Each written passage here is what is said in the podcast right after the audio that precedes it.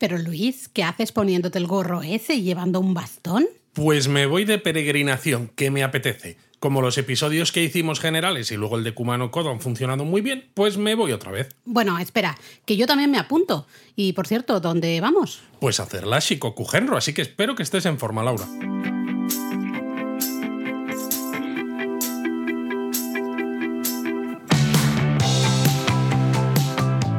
Bienvenidos a Japón a Fondo, El podcast sobre Japón de la mano de japonismo. patrocinado por Lexus. Experience Amazing.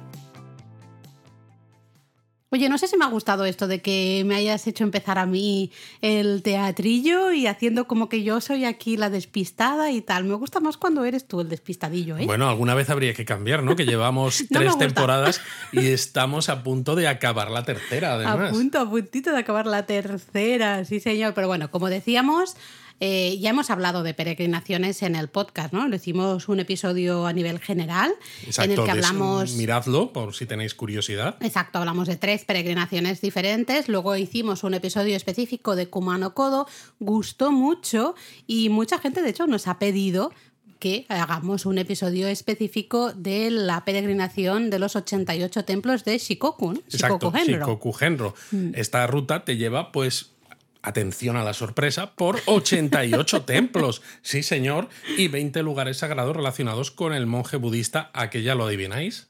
¿Quién es? Kukai. Oh, Bueno, o Kobodai, sí, sí. efectivamente. Este señor que está en absolutamente cualquier cosa que haya en Japón relacionada con el budismo, peregrinaciones. Bueno, y con no, porque si hay que decir quién inventó el hiragana, el katakana, el kana. Pues Kukai también. También, todo, todo se lo, se lo dan a este señor, ¿no? Bueno, en español eh, normalmente se llama el camino de Shikoku o la peregrinación de Shikoku, a veces sí que la peregrinación de los 88 templos de Shikoku. Claro, pero queda- queda un poco largo. Exacto, ¿no? Queda un poco largo y creo que es una peregrinación muy chula, una ruta muy chula eh, para todo aquel que quiera salirse un poco de los lugares más típicos, ¿no? De los más turísticos o más frecuentados Bueno, por hacerse, hacer una peregrinación siempre supone salirse de los lugares más típicos, evidentemente, pero el hecho de que estemos además en Shikoku, que es de las cuatro islas en Japón, ¿no? De las cuatro principales, quiero decir, una de las menos visitadas, porque aquí no llega el Shinkansen, ya sabéis, eh,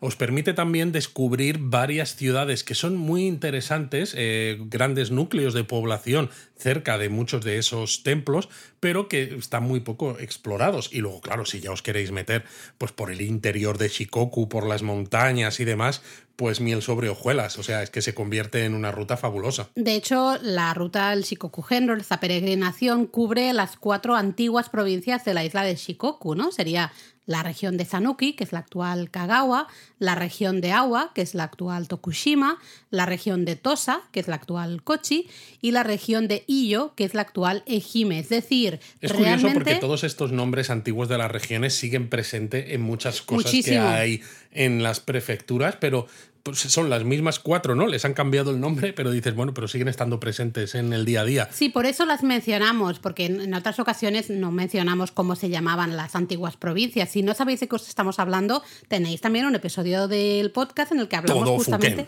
eso, el todo Fuken, ¿no? Eh, pero aquí justamente mencionamos porque esto de Sanuki, Agua, Tosa, Illo es quizá la que menos, pero Sí, pero había un tren, un tren turístico, Exactamente. Yomonogatari, por ejemplo. Lo vamos a escuchar mucho, entonces es interesante eh, conocerlo, ¿vale? Jaime, ahí tienes una pregunta interesante para, para un cajut en el matcha, ¿eh? un mensajito ahí para Exacto, la comunidad. para la comunidad japonismo. Bueno, pues eso, que es una ruta perfecta porque realmente te permite dar toda la vuelta a la isla de, de Shikoku, pasando Bueno, por esas ver. cuatro prefecturas. A ver, eh, seamos también un poco prácticos, porque la ruta completa cubre alrededor de unos 1.200 kilómetros. Entonces, sí, ¿eh? evidentemente, recorre la ruta completa, pero no sé yo si todos los japonistas que vayan a Japón este verano, por ejemplo, o cuando sea que vayan, van a disponer de tiempo para hacerse los 1.200 kilómetros, porque tradicionalmente se recorre a pie, claro. Pero en la actualidad son muchos, especialmente también japoneses, ¿eh? aquí que quede claro que eh, hacen tramos en coche, hacen tramos en transporte público. coche? Sabía que lo ibas a decir. Por ejemplo, vimos nosotros peregrinos en el tren, en autobús o hasta en taxis turísticos que te. ¿no? Que o te- una chica con la que estuvimos hablando la estaba haciendo por segunda vez Eso y la es. estaba haciendo pues a Con ratitos. varios años. Exacto, es como tengo las vacaciones que tengo, que ya sabéis que en Japón son pocos días de vacaciones, pues cuando tiene sus ratitos libres, pues se va haciendo trozos. Y claro, si, si hay sitios que están cerca de tu lugar de residencia, los puedes hacer andando, pero evidentemente los que queden más lejos, pues te tien- tienes que llegar hasta ellos pues en transporte público, privado o como sea. Claro, eh, así que bueno, si no tenéis tiempo, no tenéis ganas, ganas en el sentido de que dices yo físicamente no estoy para hacerme 1200 kilómetros Yo no, desde luego. y tampoco tengo tiempo para dedicar ¿no? a, a, eh, todo, el, todo el viaje a esta peregrinación. Mira, yo voy a decir esa excusa que no tengo tiempo para dedicarle tanto. Bueno, parte es verdad, ¿no? Pero eh, que esto no nos eche para atrás, porque ellos son los primeros, los japoneses son los primeros que te van a decir, oye, no pasa nada, tú eh, haces un, un primer viaje, visitas unos cuantos templos y ya seguirás y ya la irás completando. Y de hecho hasta gusta porque se es una manera de tener un objetivo vital, ¿no? Un objetivo de seguir volviendo a Shikoku para ir haciendo eh, ese camino poquito a poco, año tras año, cuando sea. Así que si veis que no podéis ni hacerlo andando, que te decís, es que yo solo puedo hacerlo, pero en autobús o en taxi porque Pues no lo puedo, hacéis. también es válido.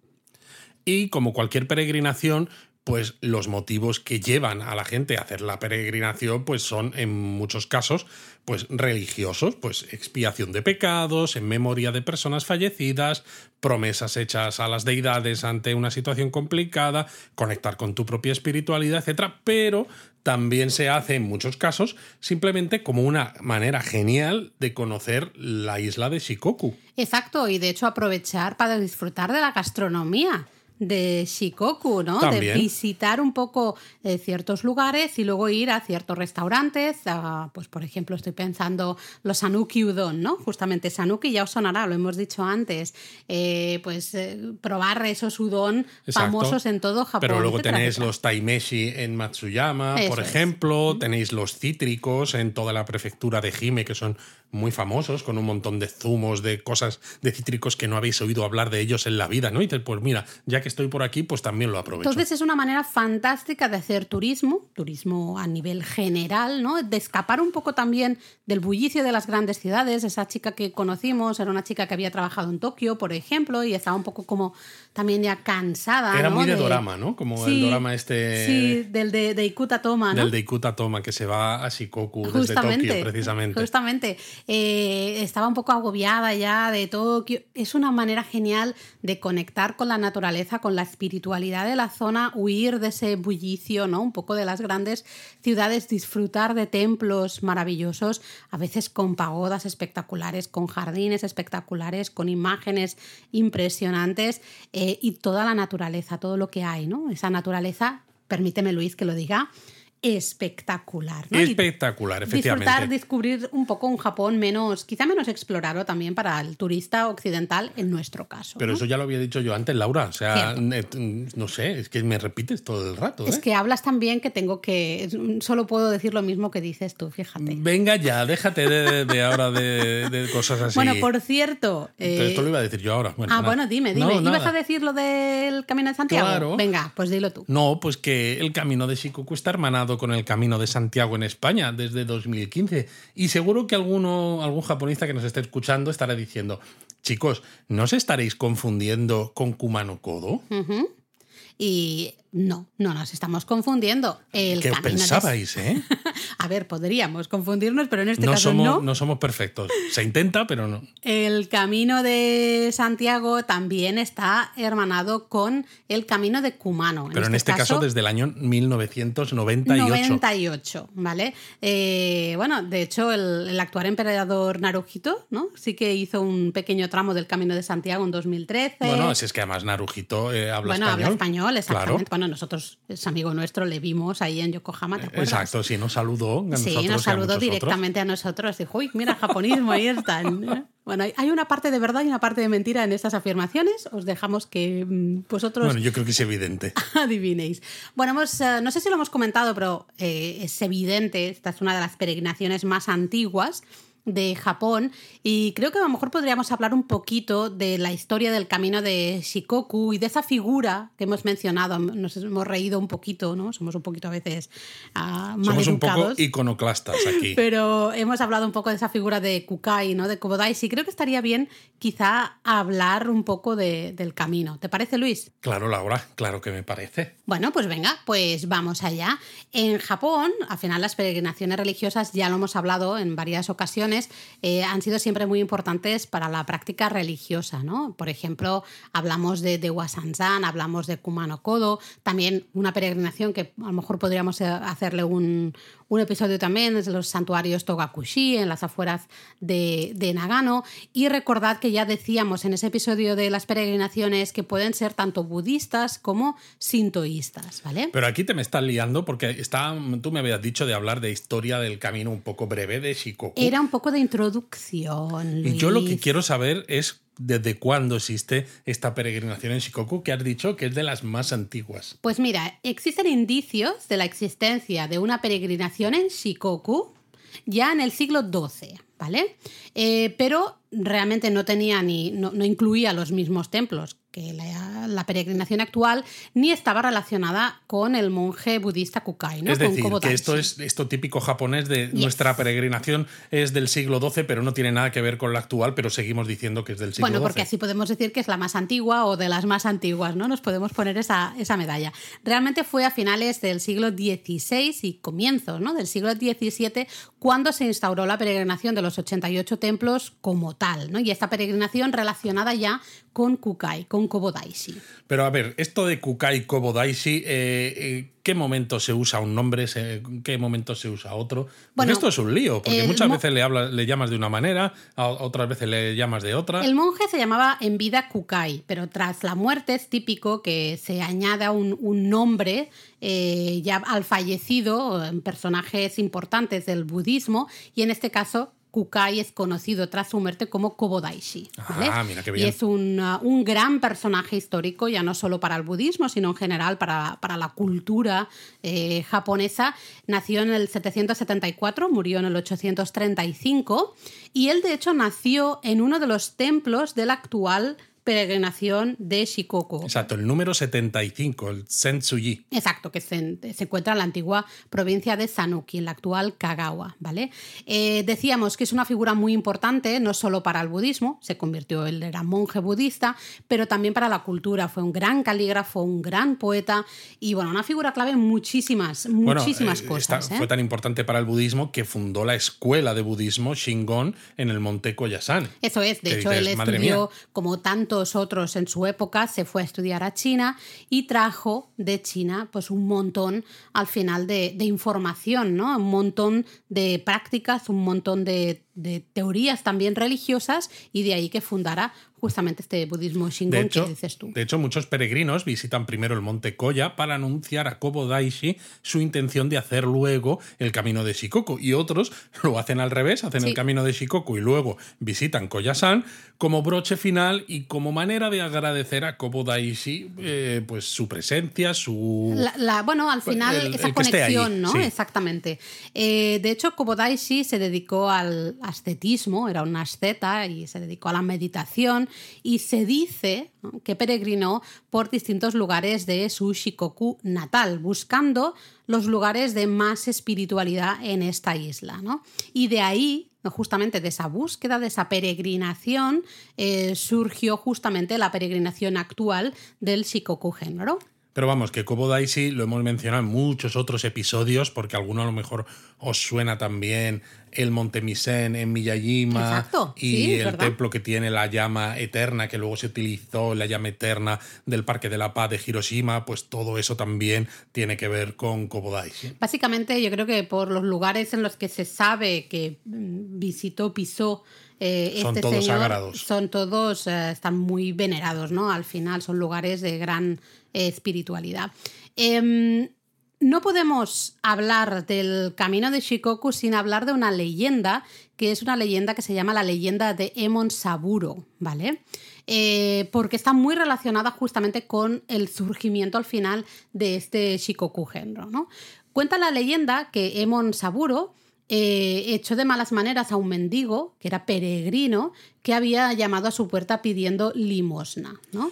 Pero como lo echó de mala manera, cuando el peregrino se fue, Emon Saburo tenía ocho hijos, pues los ocho enfermaron y fallecieron. Dice, te cagas. Claro, Emon Saburo era uno de los hombres más ricos de Shikoku, que, que echara ¿no? de esas malas maneras ese mendigo peregrino y que luego... Pues muy mal. Eh, claro, em, sus hijos se enfermaran y fallecieran, pues dijo, uy, uy, uy, ¿no? Entonces Emon se dio cuenta de que el peregrino al que había ofendido era en realidad, atención, el monje Kukai. Y claro, pues Emon salió en busca de Kukai y recorrió Shikoku varias veces, siempre en sentido de las agujas del reloj. Y no lo encontró, pero no se dio por vencido. No sé por si esperaba que los hijos eh, volvieran a vivir no, o algo de esto. pero igualmente para, para... Sí, sí, para sus almas y Claro, y, cosas. y- y pedir disculpas y, y, bueno, ¿no? Y entonces, como no se daba por vencido, dice, pues voy a recorrer otra vez la isla, pero esta vez en sentido contrario a las agujas del reloj. ¿Y qué pasó? Que tampoco encontró a Kukai y cayó exhausto del esfuerzo y estaba ya a punto de morirse porque ya no podía más. Y entonces apareció Kukai para perdonarlo y concederle la absolución. Telita la leyenda, ¿no? Eh, dice la leyenda que al morir, Emon agarró una piedra y poco después nació un bebé con una pequeña piedra en su mano con la inscripción en la que se podía leer Emon Saburo ha renacido. Y que cuando el bebé creció, usó justamente su riqueza para restaurar el templo Ishiteji, uno de los más bonitos que vimos nosotros en bueno, es que Shikoku, de hecho el nombre Ishiteji es literalmente el templo de la mano de piedra. Y en él todavía puedes ver hoy una inscripción de 1567 en la que se cuenta justamente esta leyenda, ¿no? La leyenda de, de Emon Saburo. Y si tenéis curiosidad, la tumba de Emon Saburo se encuentra entre los templos número 11 y número 12 de esta peregrinación, que es el punto en el que cayó exhausto justo cuando se le apareció Kukai de decir, bueno, macho, eh, que pensaba que, que- que seguías aquí mucho más dando vueltas a la isla. Pero que- eso es interesante lo de las vueltas, ¿no? Porque fíjate, Emon dio una vuelta primero siguiendo las- el sentido de las agujas del reloj, luego al revés, y es que justamente esto tiene mucho que ver, luego lo, lo explicamos con un poco más de calma, pero en cómo se hace la peregrinación de Shikoku, porque realmente puedes hacerla eh, por ambos sentidos, da igual, para un lado, digamos, para el este o para el oeste, ¿no? o Puedes puedes hacer... hacerla sin ningún sentido. Bueno, también, pero si quieres hacerlo por orden, Ah. Digamos, pero realmente puedes, no, no tienes que empezar por el mm, templo número 1, 2, 3, se han numerado pues para facilitar un poco, ¿no? La organización de, de toda esa información, de todos esos templos, pero realmente lo podemos hacer en un sentido u otro, ¿no? Con lo cual ya vemos que la, la conexión de esta Sí, no, leyenda pero la con- conexión va más allá, porque hemos dicho antes que este hombre, Kobodaishi, es tan importante para Japón, no solamente a nivel religioso, sino en todos los aspectos, que todos los lugares por el que él pasó se Mm. han convertido en lugares de, bueno, eh, lugares de, De gran espiritualidad, De gran espiritualidad, de- misticismo, Sí. etcétera. Entonces, no es que esta peregrinación eh, haya incluido templos que visitó Kobodaishi, sino al contrario, porque la peregrinación sigue los pasos de Kobodaishi y cuando él murió se comenzaron a construir templos cerca de lugares relacionados con la vida de este monje y sus prácticas ascetas. Eso es. Entonces se fue formando la peregrinación como conocemos hoy en día a medida que estos templos iban surgiendo en lugares que habían sido importantes en la vida de Kobodaishi. Y de hecho son muchos los peregrinos que sienten que están siguiendo los pasos, ¿no? De alguna manera, que sienten eh, casi que, que el espíritu de Kobodaishi les acompaña a la hora de hacer esta peregrinación, ¿no? Eh, de hecho, de ahí surge una expresión que es muy típica, la vais a ver mucho si hacéis la peregrinación o, visitáis varios de los templos del Shikoku Genro, que es Dokyo Ninnin, eh, que es algo así como misma práctica dos personas, en el sentido de que seguimos los pasos de eh, Kobodaishi Y que te acompaña. exactamente, ¿no? Nos juntamos en, en uno. Tenemos a Kobodaishi eh, con nosotros, ¿no? Así que bueno, ya veis toda la, la espiritualidad que, que hay justamente en este camino. Pero bueno, vamos a hablar de cómo planificar la visita a esta ruta, a la Shikoku Genro. Hemos dicho antes que se puede hacer de muchas maneras, con total flexibilidad, de forma que la podéis adaptar a vuestros planes de viaje, es. a vuestra forma física. Eso es lo más importante, No ¿eh? hay un orden estricto, no hay una manera concreta, obligatoria de hacerla. Eh, o sea, podéis hacer como os venga en gana. Lo que alguna gente sí que tiene curiosidad es saber cuánto se tarda en hacer el camino de Shikoku si lo hicieras completo, claro. Claro, hemos dicho que la ruta completa tiene una longitud de unos 1.200 kilómetros. ¿no? Entonces, si vamos en coche, que es al final la manera más rápida de Si vais en completar. coche. Por favor, ya lo has hecho una vez, dos, ya no. a mí, ¿eh? cada vez Ya que no. digas coche o coche, yo lo siento. Bueno, pero- si lo haces en automóvil, eh, pues vas a necesitar unos 10 días, más o menos, para completar eh, toda la ruta. Mientras que si la haces completa a pie, vas a necesitar entre mes y medio o dos meses según tu forma física. Nosotros O cuatro o probablemente cinco si estuvieras en la más. mía, Eh, sí, porque claro, hay algunos templos que están pues en, en la cima de montañas, con lo cual ya no es solo andar, sino andar en cuesta, todo al final eh, lo que eso supone. Pero ¿no? es Así que eso, ya a pie es la manera más tradicional de hacerlo. Se tarda, por lo que hemos dicho, mes y medio, dos meses, calculando alrededor de unos 30, 30 kilómetros, kilómetros al día. Al día, pero es eso, no, los, los 30 kilómetros no son iguales en, toda, en, en todo el camino, porque hay partes, hay templos, por ejemplo, que están muy cerca de núcleos de población importantes que están bastante planos, Mm. pero hay otros que están en montañas, que tienes una subidita, pues que tela, ¿no? Entonces los 30 kilómetros en un caso se hacen fáciles, mientras que fáciles entre comillas, eh, ya me entendéis, mientras que los 30 en otros vas con la lengua afuera. También existe la posibilidad de hacerlo en bicicleta. Nosotros vimos un- algunos eh, peregrinos ciclistas, así que bueno, si sois ciclistas, si os gusta explorar ¿no? países en bici, pues es una buena opción. Más o menos se tardan unas 3, 4, yo diría 4 semanas en completar el, el camino. Eso sí, hay que tener en cuenta lo mismo que estábamos diciendo antes. Hay tramos de montaña que son complicados. Quizás en este caso una bici eléctrica pues os puede ayudar. Sí, pero hay muchos ciclistas que no les gusta justamente la bici eléctrica, Bueno, ¿no? si Que- sois más puristas, pues no, claro. Luego, bueno, ya hemos dicho el coche, podéis alquilar un automóvil, perdón, podéis alquilar un automóvil, no un coche, Mira que te estoy mirando, ¿eh?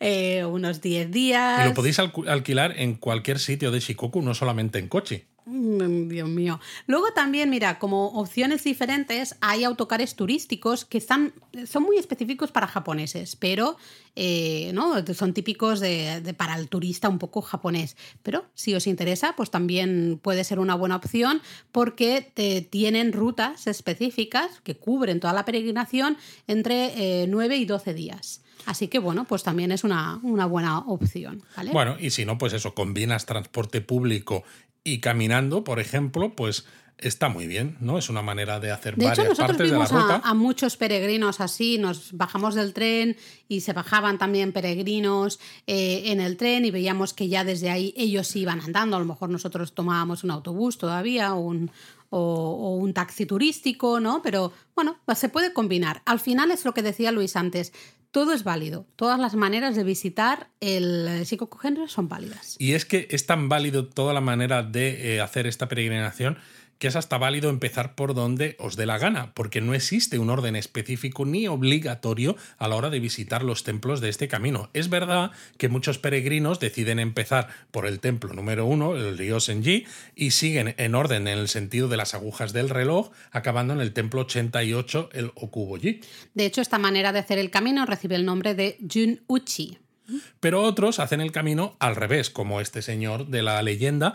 Comienzan por el templo 88 y llegan hasta el templo número 1. Y esta manera de hacer el camino recibe el nombre de Gyaku-uchi. Pero también tenéis la opción de hacer solamente una parte del camino. que esto también tiene un nombre, recibe el nombre de Kugiri Uchi.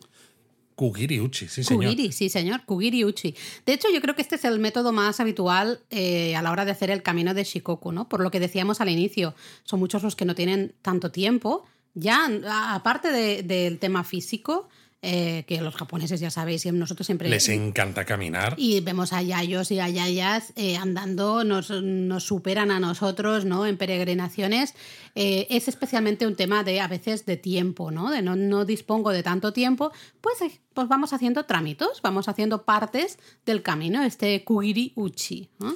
¿Y cuándo es la mejor época para hacer la Shikoku Genro? Porque claro, tú imagínate que dices, yo voy en verano a Japón, me voy a hacer la Shikoku Genro y te cae el calor este húmedo Bueno, del verano y te da tema. algo. Ese es el tema. Yo creo que la mejor época para hacer el camino de Shikoku es al final la mejor época también para visitar Japón, ¿no? En general sería de primavera, más o menos marzo-mayo, y otoño, ¿no? octubre, noviembre, porque son temperaturas más o menos agradables. Y no, hay tanta lluvia. Eso es, ¿no? No es época de, lluvias, entonces, bueno, en primavera encima disfrutamos de las flores, no solo de los cerezos, sino un montón de flores más.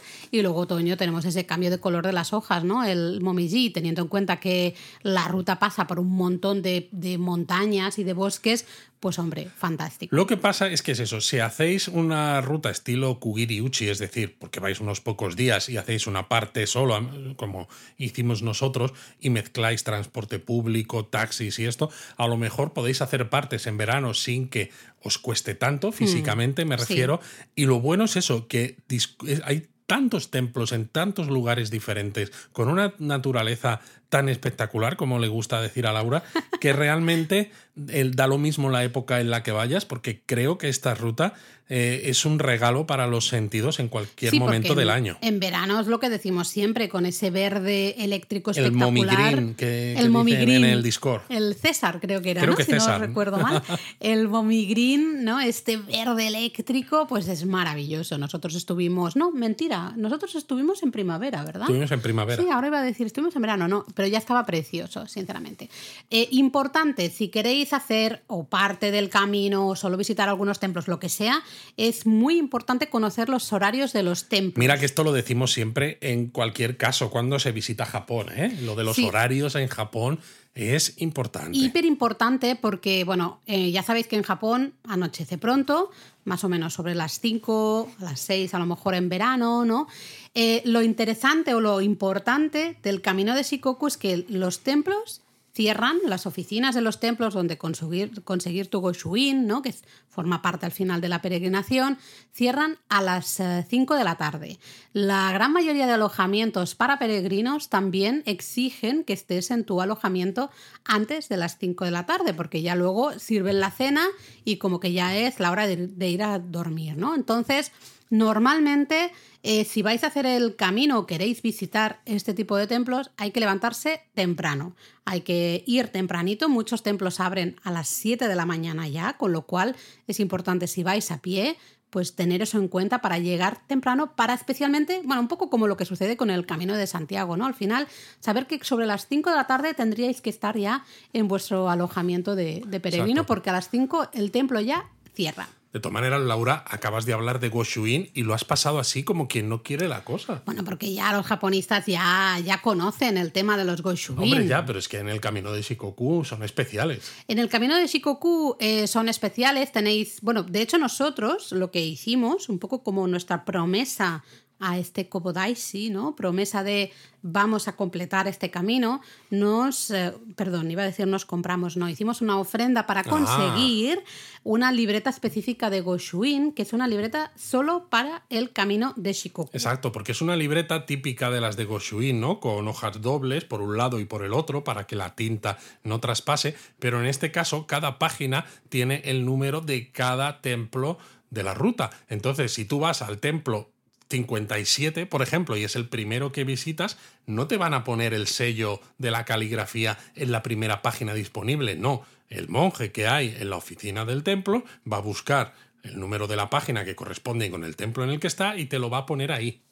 Y el Goshuin, ya sabéis, bueno, esto es una aquí broma ya no tan interna, ¿no? Todos los japoneses están en el ajo, eh, pero ya sabéis que a mí me gusta mucho coleccionar estos Goshuin. Forma parte del camino, el, Total. el recibir esos Goshuin, ¿no? Hacer esa ofrenda para conseguir esos Goshuin. Eh, todos los peregrinos van con su libreta de Goshuin, su Goshuin Cho.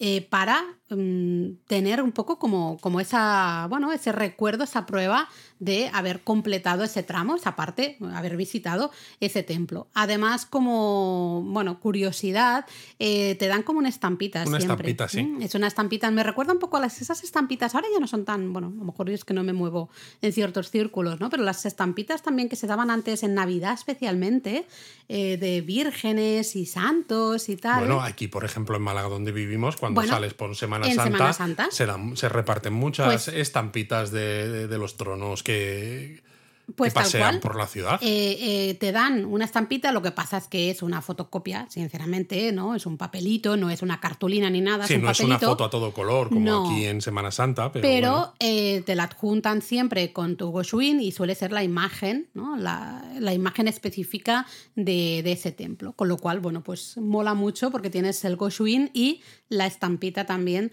de, de ese templo. Un consejo de todas maneras, si queréis hacer parte del camino de Shikoku, es que en este caso eh, llevéis un poco de dinero en metálico más que, de lo que, más que lo que recomendamos habitualmente, porque en muchos en directos en YouTube, en la propia web, en Twitter, demás, ¿no? La gente nos pregunta sobre el uso de efectivo y el uso de tarjeta de crédito y vamos contando que Japón, sobre todo desde que salió que iban a organizar los Juegos Olímpicos de 2020, han ido mejorando eh, este hecho. Se puede pagar en muchos más sitios con tarjeta de crédito, pero cuando estáis por la ruta de Shikoku Genro, ¿no? Pues el pago de, la, de los Goshuin, por ejemplo, ciertos Minshuku, ciertos alojamientos que encuentras por ahí por el camino, todavía sigue habiendo mucho lugar que requiere el pago en efectivo, que no Totalmente. acepta tarjeta de crédito. Y luego, claro, eh, sabemos que podemos sacar dinero en los cajeros ¿no? de 7-Eleven o los cajeros de correos, pero en muchos de estos lugares, bueno, 7-Eleven no hay, claro, estamos, nos estamos moviendo por lugares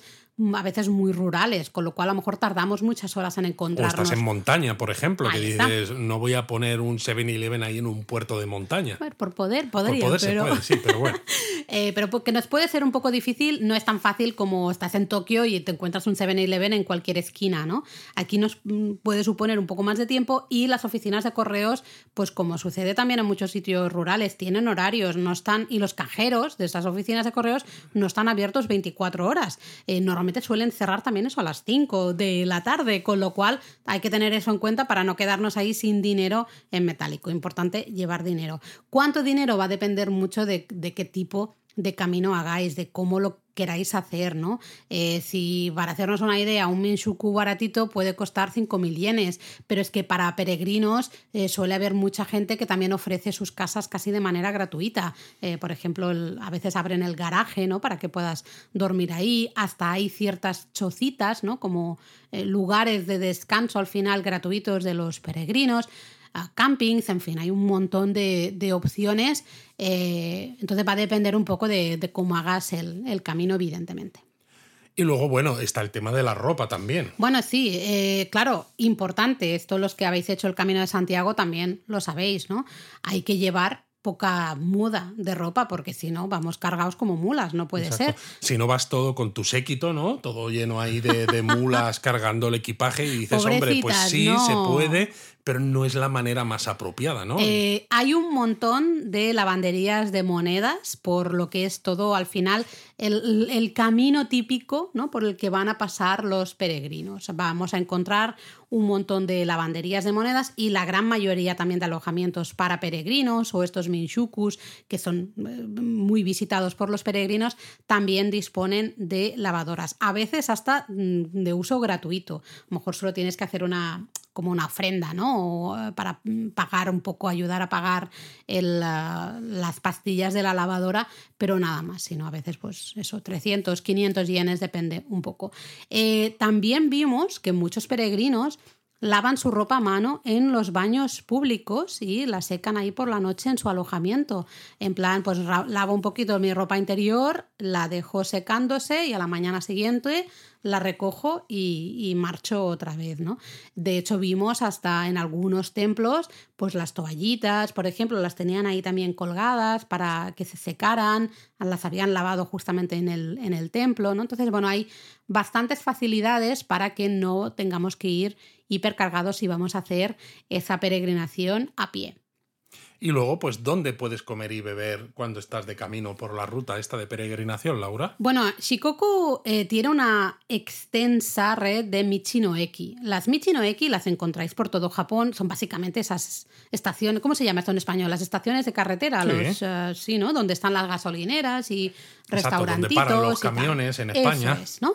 Eh, pues en todo Japón, evidentemente, hay Michinoeki espectaculares, pero en Shikoku hay una red que, bueno, se fomentó en su momento, ¿no? Fue, fue fomentada por el gobierno para eh, hacer que la gente usara más las autovías y las autopistas. Lo bueno que tiene es que tienen aparcamiento gratuito, Si baños... vais en coche de alquiler, os puede resultar muy interesante. Exacto, luego baños públicos eh, que están muy bien, muy limpios, muy amplios, suelen tener duchas, en fin, un montón de comodidades. Entonces, si vais de peregrinos y también a pie, pues podéis, ¿no? Justamente ir, aprovechar esos baños públicos y luego Pero tú ibas de peregrina y me cogiste de la mano. Exactamente. Luego también tienen restaurantes, tiendas que promocionan ¿no? un poco la gastronomía, la artesanía. A Eso hay eh, que tener cuidado, porque la parte de restaurante está muy bien para que podáis eh, comer y beber, pero luego ojo con la tienda, porque ya hemos dicho, ¿no? Si vais a hacer la peregrinación estilo como haríais el Camino de Santiago,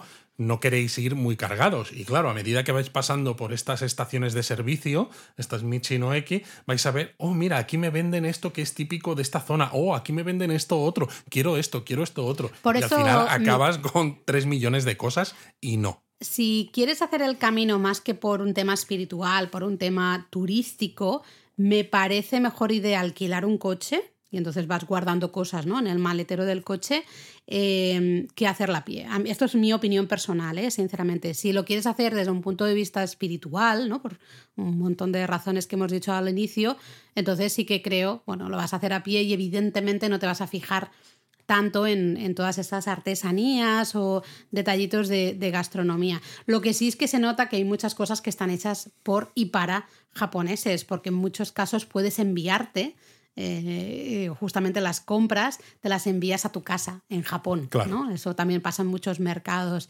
en Japón. Ahí cuando, claro, somos eh, visitantes extranjeros, lo tenemos un poquito más complicado. ¿no? Eh, también hay un montón de onsen alrededor en todo lo que sería el camino de Shikoku. Muchos alojamientos tienen sus aguas termales o eh, tienen algunas aguas termales muy cerquitas. Así que... eh, Da lo mismo la ojito, época ¿eh? del año en la que se visite, porque yo puedo entender que alguno sea reticente a bañarse en el onsen y que me diga, pero Luis, o sea, me estás diciendo que voy a Japón en verano con el calor que hace tremendo y me estás recomendando meterme en agua a 42 grados. Pues sí, y más si habéis hecho parte de la ruta esta del camino de Shikoku, porque cuando acabas, después de la paliza de caminar y esto, meterte en esas aguas calentitas relaja los músculos que no Buah, veas. mogollón. Mira, qué ganas tengo de ir al onsen, Luis. Pero hemos dicho al inicio, en el teatrillo, y luego también lo hemos estado mencionando, yo al inicio te he dicho que dónde ibas con ese sombrero, ¿no? Y, Y el bastón. Y el bastón. Y también hemos mencionado hemos, que durante nuestra visita, que hicimos parte de ese camino de Shikoku, vimos a muchos peregrinos. ¿Cómo sabemos que eran peregrinos? Se les reconoce entonces, ¿no? Fácilmente. Claro, porque llevan el uniforme del peregrino. Uniforme del peregrino. Bueno, en la web tenéis fotos, porque nosotros nos pusimos parte del uniforme, pero el uniforme así completo sería el sombrero. que El es de tipo cónico, de es- paja. el eh, se llama. Luego un chaleco blanco de peregrino que se llama oizuru. Luego vendría justamente el bastón que tú decías, el bastón claro. de peregrino, el, el kongozue. Eh, luego hay eh, importante también la estola ceremonial, ¿no? que se llama wageza en, en japonés, que puede ser de varios colores, y también eh, una bolsa, una bolsita en la que los peregrinos suelen llevar velas, papeles con su nombre, que son un tipo de papeles especiales que se, se pueden pegar luego en los templos a modo de ofrenda, un rosario budista, esa libreta para los goshuin, e incienso y evidentemente monedas, ¿no? dinero en metálico para todas esas ofrendas, además del libro de sutras y la campanita de oración, que todo esto es necesario de alguna manera para visitar los diferentes templos. Efectivamente. Entonces, cuando vas así, pues se te reconoce fácilmente como peregrino. Y lo bueno de esto es que la gente que habita en Shikoku te va a dar la bienvenida con hospitalidad, que la hospitalidad, ¿no? Si recordáis uno de los japonesamente, el primero de Yo diría todos. que fuera el primero, ¿no? eh, no, decíamos que se llamaba. Omotenashi, Luis. Pues no, es decir, sí, pero no. Es que A aquí, ver, no me líes, ¿eh? es que aquí en Shikoku se llama Osetai. O setai, sí, señor. De hecho, los setai es una característica fundamental de lo que es la cultura un poco del camino. Yo creo que podríamos dedicarle un poquito antes o quieres hablarlo ahora. Pues venga, pues lo hacemos ahora, Laura. Pues mira, los setai al final eh, es esa hospitalidad, pero específica del camino de Shikoku, ¿vale?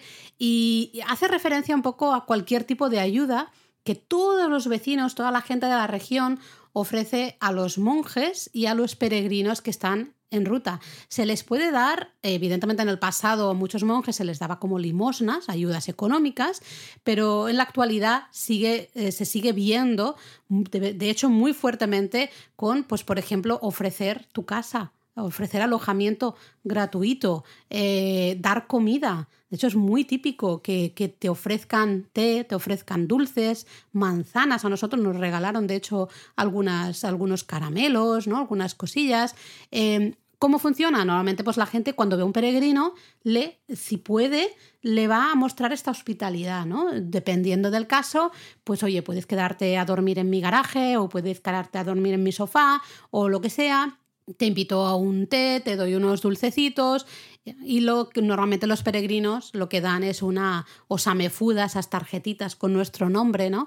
Eh, como señal de agradecimiento. ¿no? Entonces, ese sería, yo creo, una de las eh, características más especiales del, camino de Shikoku, ¿no? de esta peregrinación. esta hospitalidad absoluta. Por eso decimos que si vais solos, por ejemplo, haciendo el, el camino de Shikoku, eh, si vais vestidos de peregrinos y estáis haciendo esa peregrinación, por ejemplo, a pie, vais a sentir mucho el cariño de la gente, la ayuda de la gente, no os vais a sentir solos. Eh, la gente os va a intentar ayudar con esta hospitalidad, este osetai, eh, todo lo que puedan y más.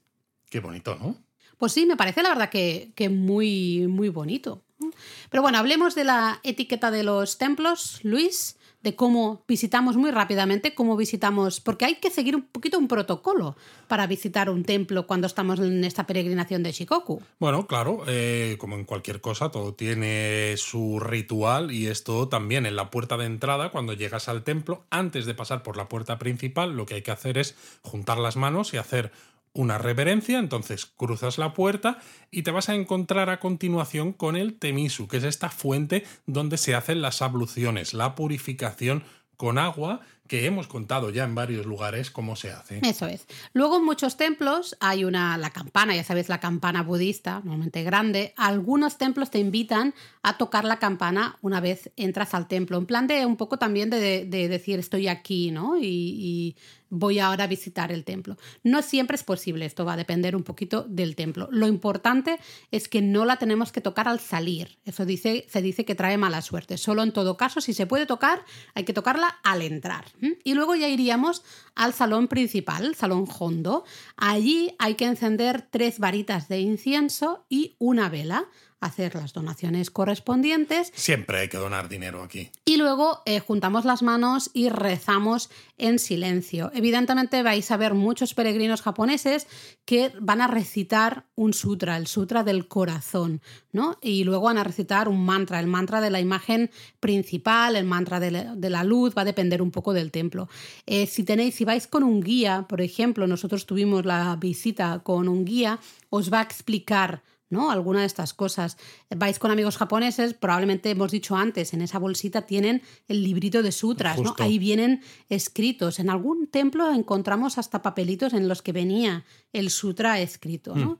Eh, la idea es, pues, ah, primero rezar y luego eh, recitar estos sutras o estos mantras en el salón principal, justo después de hacer esa ofrenda de las velas y el, incienso. Pero luego en estos templos de la ruta de, de peregrinación de Shikoku, también aparte del salón principal existe el salón Daishito, que es un salón dedicado a Kobodaishi. Y esto mismo que hemos hecho en el salón principal, ¿no? Nos situamos frente a él, encendemos las tres varitas de incienso y la vela y le hacemos la donación y se recitan los sutras eh, con las manos, ¿no? Eh, en posición de rezar y esto. También se hace exactamente igual frente al salón Daishido. Pero es importante, primero en el salón principal, y luego en el salón Daishido. ¿ah?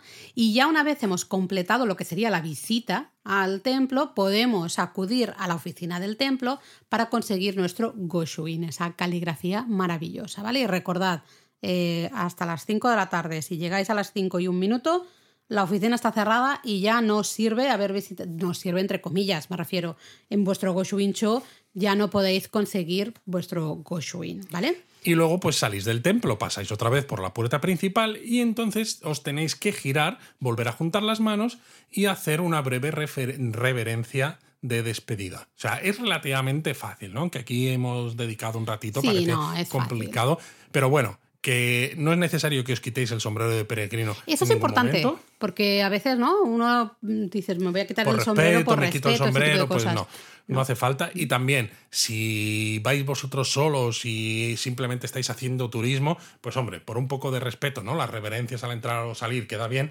pero luego a lo mejor pues no hace falta, porque a lo mejor no tenéis las varitas de incienso, no tenéis velas, pues no hace falta que... Claro, pero ya se supone que no estás visitando correctamente Claro, el no templo si no haces la ofrenda de incienso y de velas. Que claro, cuando visitas un- unos cuantos templos en el mismo día, acabas diciendo, madre mía, o sea, venga a poner incienso, venga a poner, venga a poner velas, ¿no? En la web tenéis algunos templos destacados en la ruta. Ahí tenéis un montón de información. Sí que me gustaría decir que, bueno, hemos dicho, ¿no? Que este, esta peregrinación nos lleva por las cuatro prefecturas de la isla de Shikoku y realmente simboliza el camino que hace el peregrino hacia la iluminación. Exacto, entonces vas en dirección hacia donde va el sol, ¿no? Para que te ilumine. Madre mía, Luis, esto, esto es muy poco respetuoso. Muy ¿eh? poco respetuoso. Eh, no, mira, yo te digo, los templos del 1 al 23 supuestamente representan el despertar. Luego los templos del 24 al 39 representan la austeridad y la disciplina.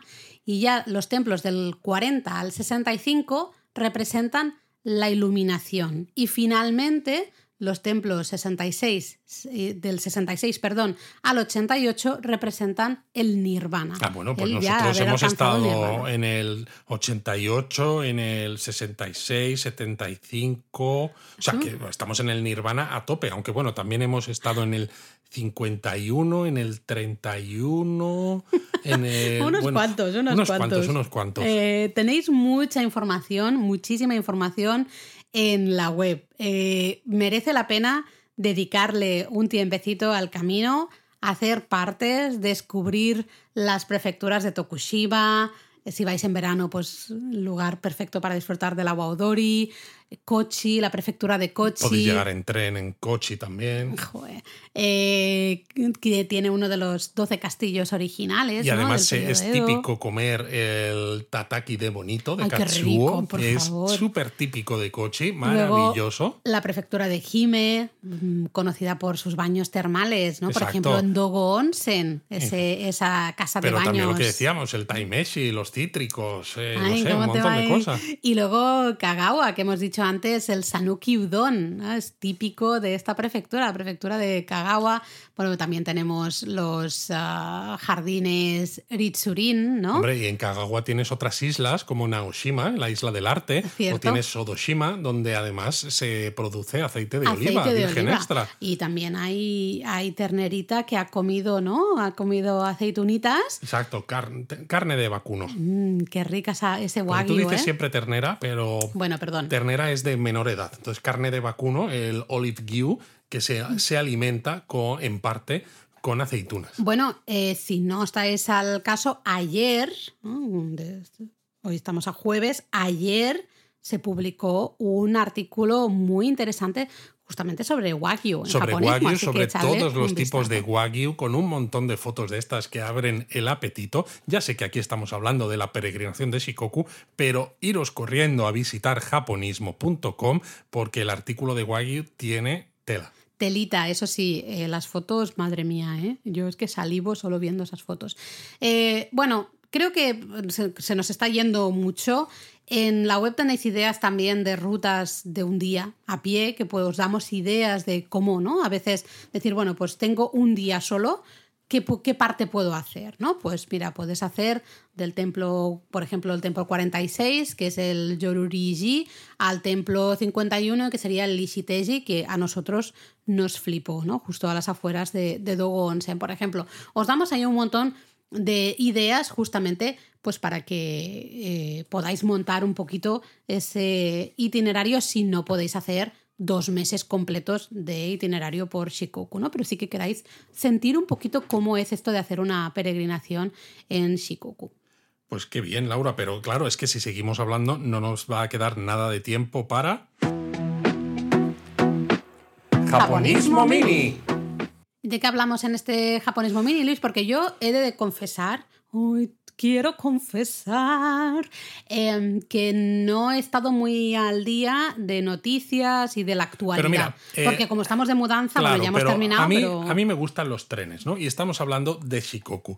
Pues justamente, ¿no? Se ha anunciado, por ejemplo, que de enero a marzo de 2024 va a haber un tren de lujo de estos turísticos, el Royal Express, que ya circula por Japón, pero van a hacer una versión especial que va, se va a llamar Shikoku Setouchi Cruise Train. Y va a circular desde Okayama, va a pasar por toda la zona de la Shimanami Kaido, Imabari, Takamatsu, etcétera, hasta Matsuyama. Entonces es súper interesante y tiene que ver encima con Shikoku. Pero es que además se ha estrenado otro tren turístico, que este el nombre ya no me acuerdo, porque es una de estas cosas. No puede ser, no te acuerdas del bueno, nombre. es que es nuevo y es uno de estos nombres tan poéticos que les Así gusta a los dan- japoneses. Algo monogatari al Sí, final, es, es que es algo monogatari, ¿Ves? efectivamente, y que la foto del comienzo del tren estaba justo en la estación de Kochi. Eh, ¿Has dicho hasta cuándo va a estar este tren turístico? Este va a empezar de el que decía antes, el de Royal Express, de enero a marzo del año que viene. Del año que viene. Eh, Vamos a Japón. a mí, a mí me gustaría ver. Esto me gustaría. A mí me gustaría, La verdad, son sí, sí. paisajes súper bonitos, ¿eh? No sé. Sí. Y luego, bueno, pues como noticias, pues ha salido, ¿no? Que parece ser que el gobierno japonés está contando mal la natalidad. Ay, madre mía. Sí, porque sabéis que Japón es uno de los países con menor natalidad del mundo. Eh, las cifras oficiales para 2022 decían que tenían 1,26 hijos por mujer, pero se ha sabido que el gobierno japonés cuenta los hijos que tienen las mujeres no japonesas casadas con japoneses, pero luego en el cómputo total de mujeres no las cuenta a estas mujeres, porque es como, como no son japonesas, no las contamos. ¿Qué pasa? Que estás añadiendo hijos a un cómputo global y estás disminuyendo el denominador, ¿no? El número de mujeres. Eso hace que la cifra sea más alta de lo que sería en realidad. Madre si mía. 1,26 ya es bajísimo, tú imagínate encima si incluyes a las mujeres no japonesas, que sus hijos sí los has tenido en cuenta. O sea que la natalidad en Japón está por los suelos. Eh, no voy a hacer ningún comentario porque es que mm, no sé. Em, no, prefiero no hacer ningún comentario. Al menos cuentan los hijos como un hijo, ¿no? No medio. No, no, no los cuentan halfu, no los cuentan medios. Porque vamos, ya lo que me faltaba. O sea, como las mujeres son extranjeras, no a ellas no las contamos, porque no son, no son de pura raza Fíjate, japonesa. ¿Qué me estás contando? Fíjate que Mira, aquí. me estoy encendiendo ya, ¿no? He dicho que, que, no iba a hablar. creo, aquí creo hablar. que no es tanto porque no son japonesas, sino por encontrar una manera de trampear la estadística y que parezca que hay más hijos de los que realmente hay. Que dices, mm, es la estrategia del avestruz, de meter la cabeza en el suelo, porque Bueno, si hay muy pocos. es eso, ¿eh? Ya, es que es muy japonés, porque si hay muy pocos hijos, Madre mía. eh, es que a lo mejor esto es un problema muy grande. Lo ¿no? es. O sea, ya lo es actualmente, pero es que a lo mejor la, la opinión pública japonesa tendría que saber que el número de hijos por mujer es todavía menor del que se está diciendo. Y entonces a lo mejor empiezan a correr todos como pollos sin cabeza. Eh, telita, yo siempre en las clases de justamente del CEC de, en Japonia es algo que hablamos mucho, ¿no? De, muchísimo de me gustará ver Japón dentro de 10 años, por ejemplo, ciertas cosas si han cambiado, no han cambiado o si siguen, porque me da la sensación de que muchas cosas es una huida hacia adelante, ¿no? La de Japón.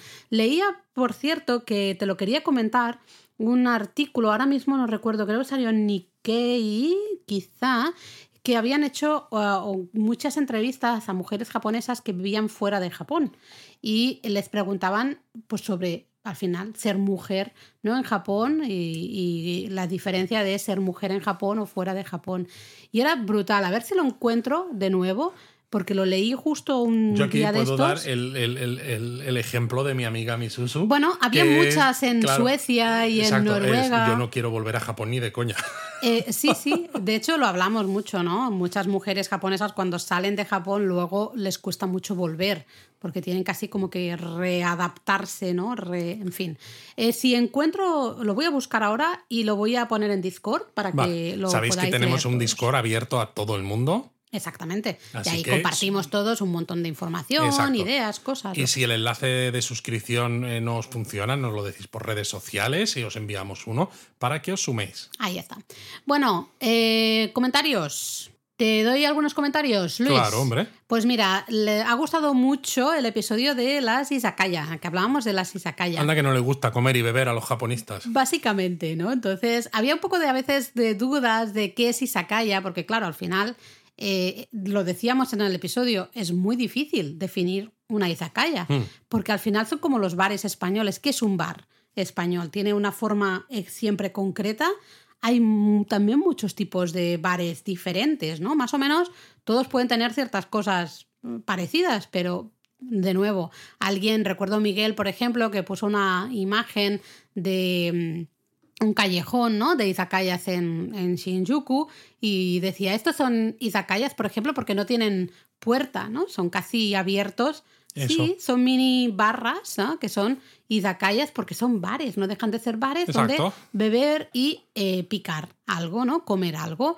Eh, los hay de muchos tipos, ya lo decíamos, los hay que estás de pie, los hay, en fin, ¿no? Que los hay de muchos tipos. Gustó mucho, yo creo que eh, varios se apuntaron ahí algunas recomendaciones. Exacto, para- escucharoslo para si no lo habéis viajes. escuchado, porque hay recomendaciones de sitios a los que ir y disfrutar de sake, cerveza, whisky y platillos típicos japoneses para Ay. compartir. Ahí está.